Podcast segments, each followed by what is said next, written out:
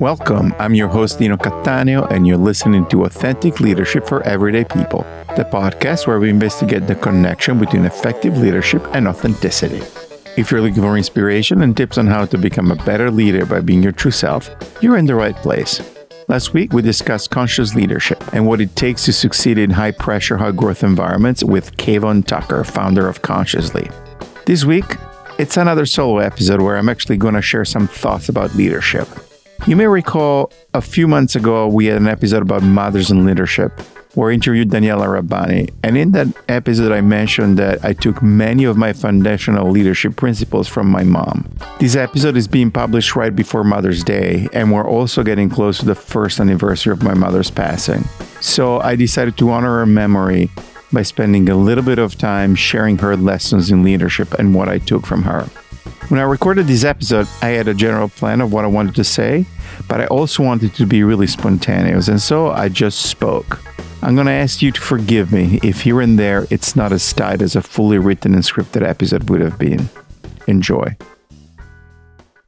Okay, so this is a little more difficult than I expected, just getting started and talking about my mom and things that I've learned from her.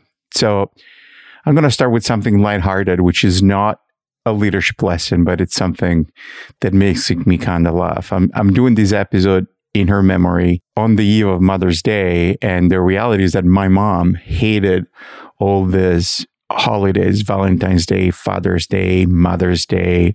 She felt that they were tricked by companies to sell you chocolate or cards. And so i think ultimately she would be honored but i think there's a part of her that's going oh no why are you doing this? So being in a lighter mood. In many of my interviews, you've heard me ask the question when you think about the type of leader that you want to be or that you aspire to be, what are some of the key traits? And so I'm going to talk about here um, a few traits that I try to apply or that are parts of the leader that I aspire to be. I'm not going to claim that I'm already the leader that I aspire to be. And traits that I think are coming either directly or indirectly by my mom.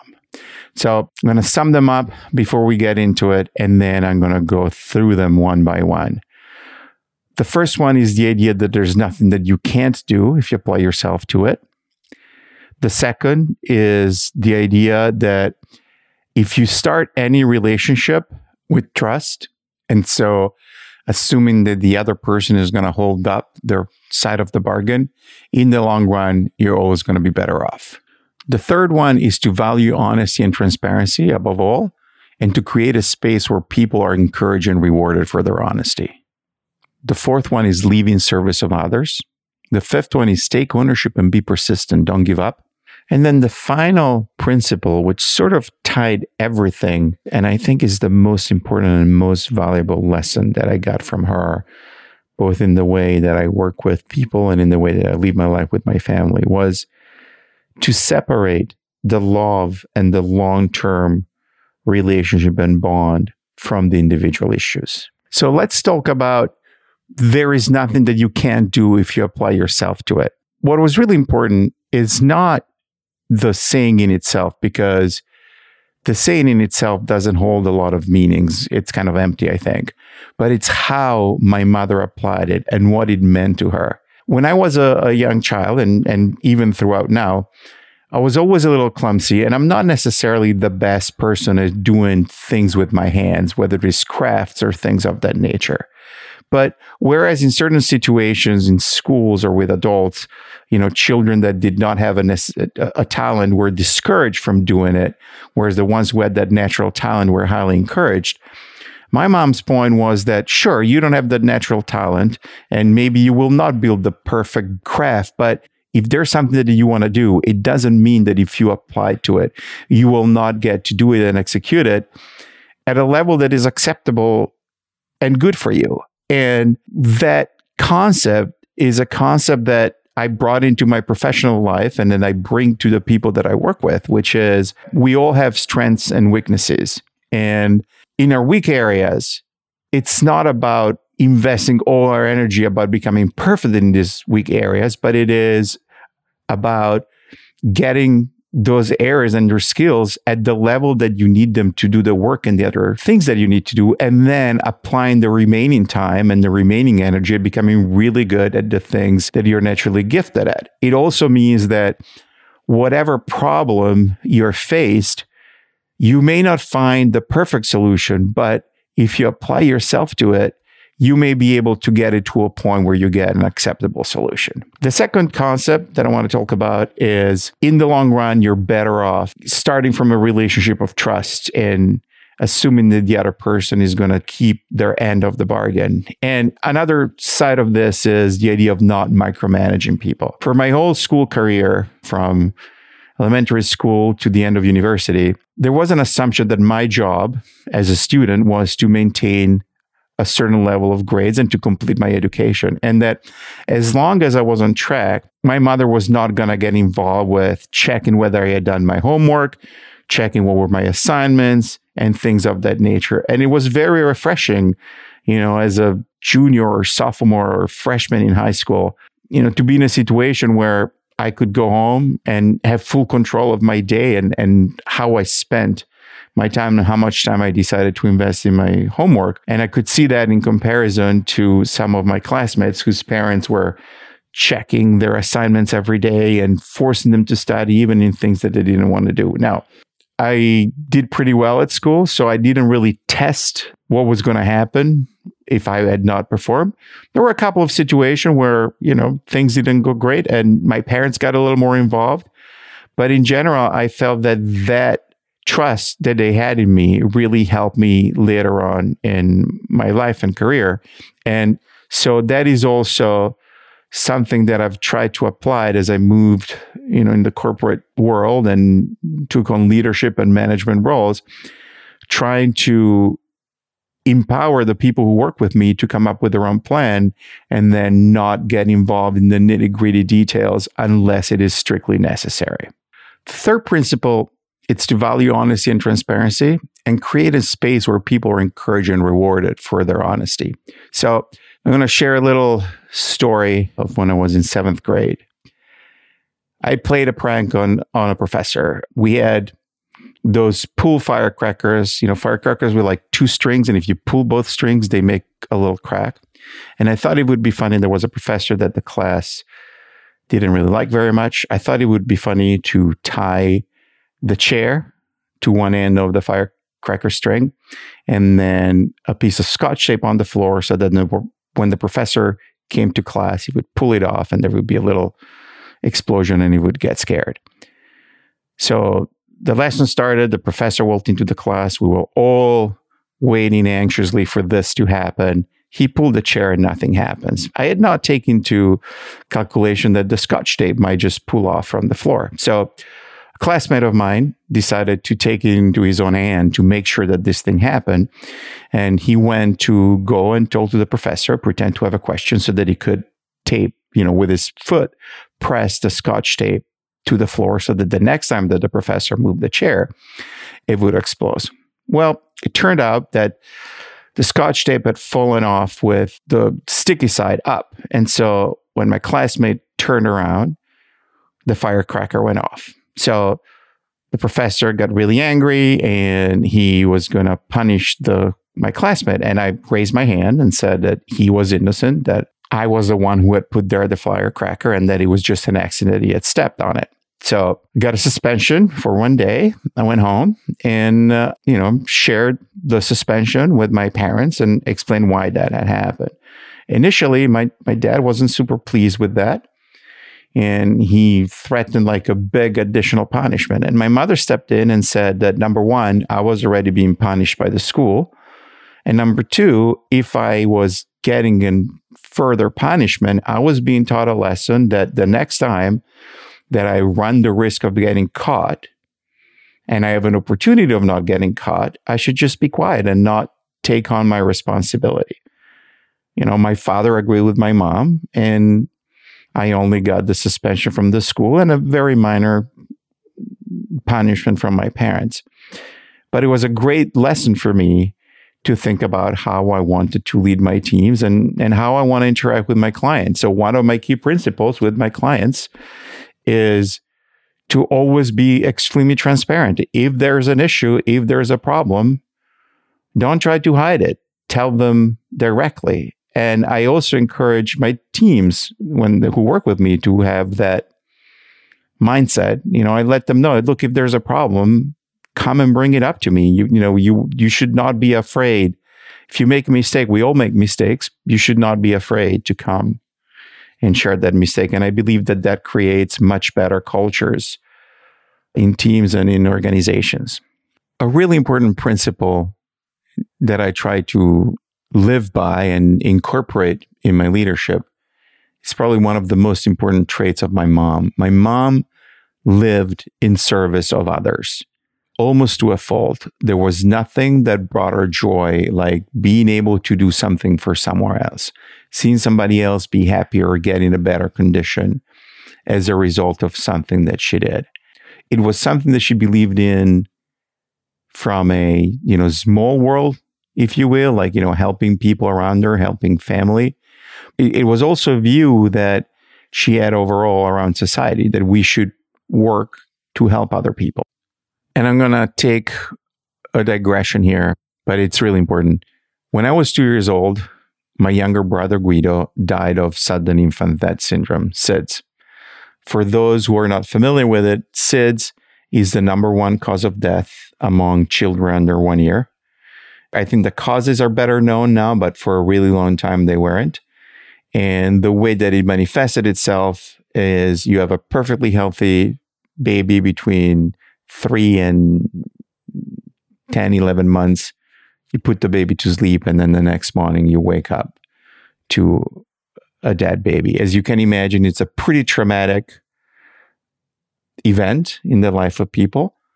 It was something that was not very well known or understood or popular for a really long time. When my other brother and I became teenagers, my mom got involved with the Italian Association of uh, parents of SIDS victims. Her work for the association covered three areas primarily some fundraising to help doctors that were doing research on the topic, talking to parents who had just lost their kids and had gone through that traumatic event, and then generally raising awareness about what SIDS in society. Because one of the biggest problems caused by SIDS is that because the child is perfectly healthy before the event, it's very easy for parents to get stigmatized, to get blamed for the loss of the child. And that happens both within their personal life, but there's also like a very real, there was at the time in Italy a very real issue, which is that, you know, every hospital in Italy has police in the ER who are responsible for investigating when there's a casualty. And many times a parent who had just walked out from having their child pronounced dead would then have to go through an interrogation where there was an mm-hmm. assumption that they were to blame. And so my mother and, and her other partner in the association, which was very small, fought really hard and managed finally to, to get a judge to issue a ruling that police who were who were staying at hospitals at ERs would be trained on what SIDS was so that they could behave accordingly when a case came in. So I apologize for this aggression, but this is a really important part of what my mother did and like of me really seeing her in the act of service and seeing how she dealt with other parents. There was a something amazing right after my mother died. A couple of people that I had never met reached out to me and told me that they were SIDS parents who had spoken to my mom right after they had lost their child, and that talking to her had given them the hope and the strength to have another kid. So it was, I think, an important digression for me to make to acknowledge what I learned from her and the impact that actions can have on the people around you. But there's also another really important component of the idea of being in service of to others that has greatly influenced the way that I think about leadership. Now, if you have listened to one of the two episodes back in 2021 when I was interviewed about my story, you may recall that my father was a CEO. So I want to acknowledge the fact that this is a this principle is really coming from both my parents, not just from my mother. It's the idea that as you become a leader and as you progress more in your leadership role and as you get more power, your job is to serve those around you, to serve those that have less power than you do.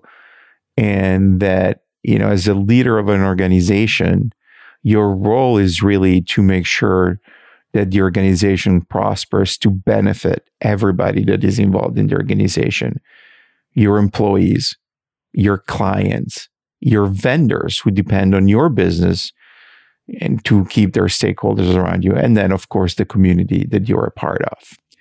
I'm now going to move on to the next principle. And some people may argue that these are two separate principles, but I do think that they go together. And when they go together, they reinforce each other and they actually result in better outcomes. And it's the idea of being accountable and taking ownership and then persisting and not giving up.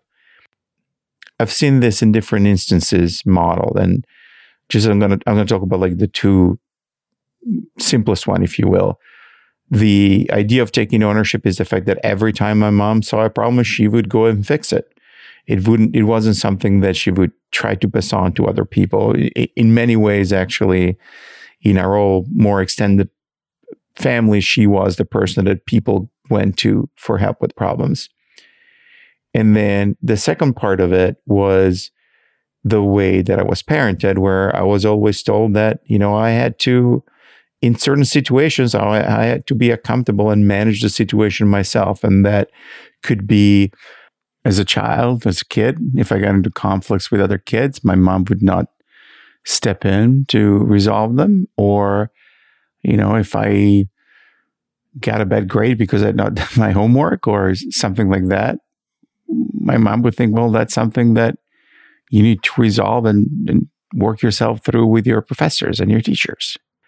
The other part of the principle that is really important is the idea of persistence, of not giving up after the first attempt that something fails, right? So if, if, if a problem is difficult, you still uh, own ownership of the problem. And if the first attempt doesn't work, give it a second attempt or give it a third attempt.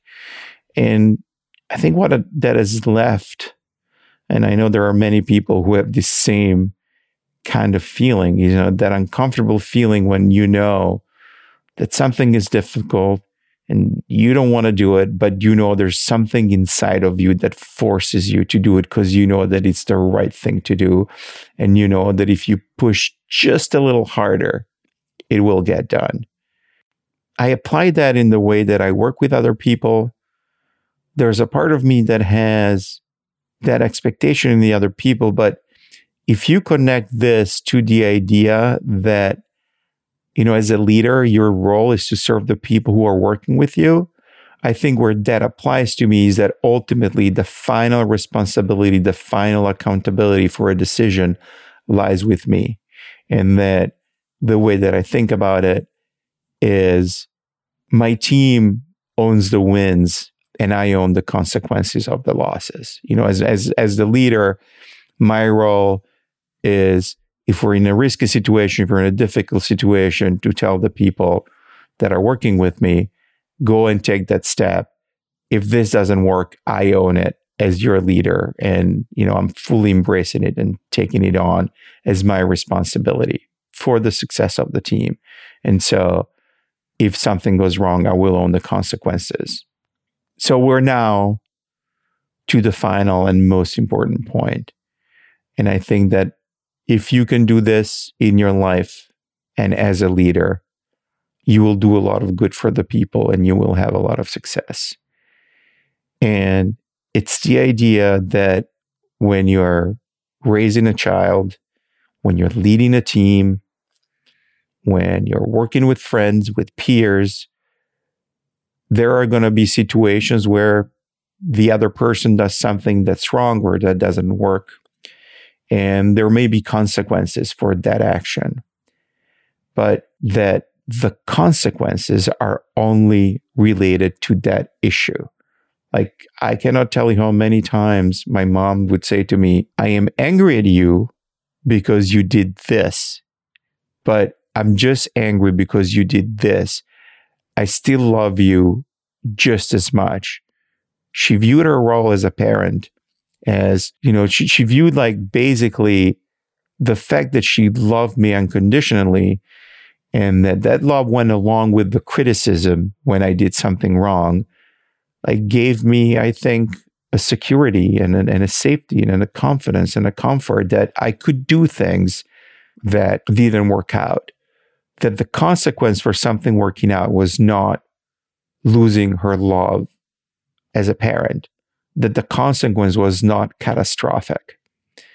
And I think that when I think about working a team, leading a team, putting the people who work with you in a condition to take courageous actions, to take risky decisions, to be transparent, to be able to say that what's at stake is just that specific action, just that specific topic, but that the relationship and their overall status are not at stake creates an environment where people can be more successful, they can truly be themselves, and they can actually give you the best of themselves.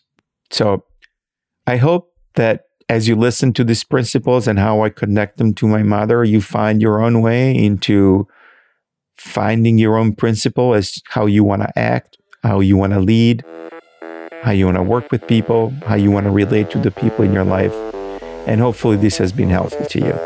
Thank you for listening.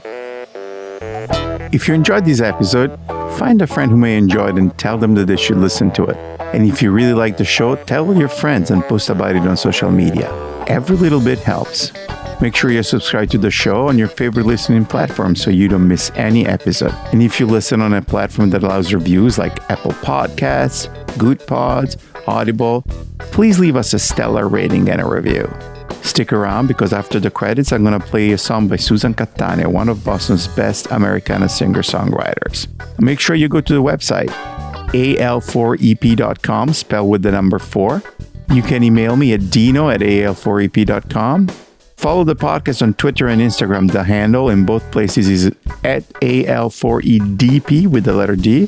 And on Facebook, look for Authentic Leadership for Everyday People. This episode was produced by me, Dino Cattaneo, with additional edits by Pro Podcast Solutions. It was recorded remotely using Squadcast.fm. The theme music was composed, produced, and arranged by Nicolas Catania, who also played keyboards and drums with Tony Savarino on guitar and Jesse Williams on bass. And now, as promised, here's a song by Susan Catania.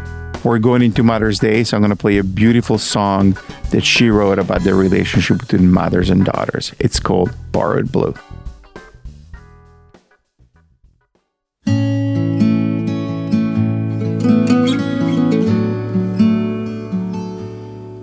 Mothers and daughters, cut from the same cloth.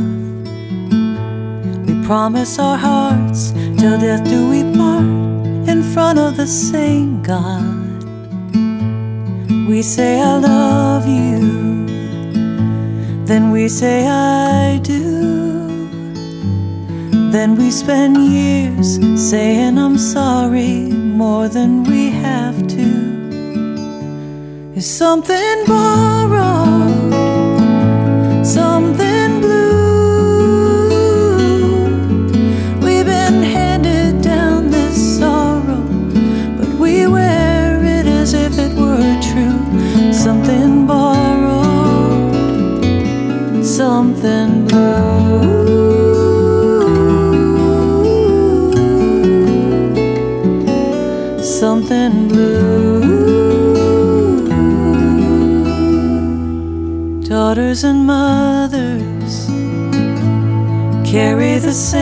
scars.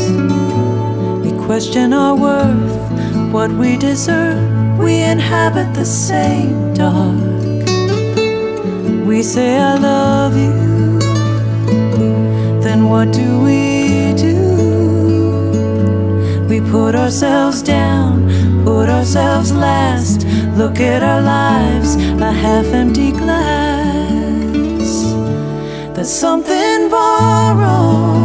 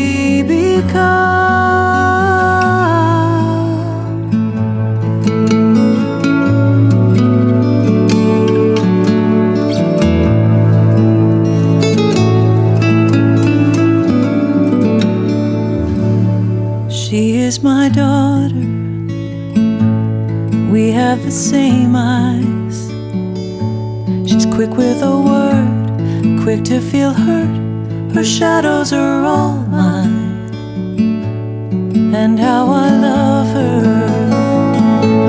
as mothers do.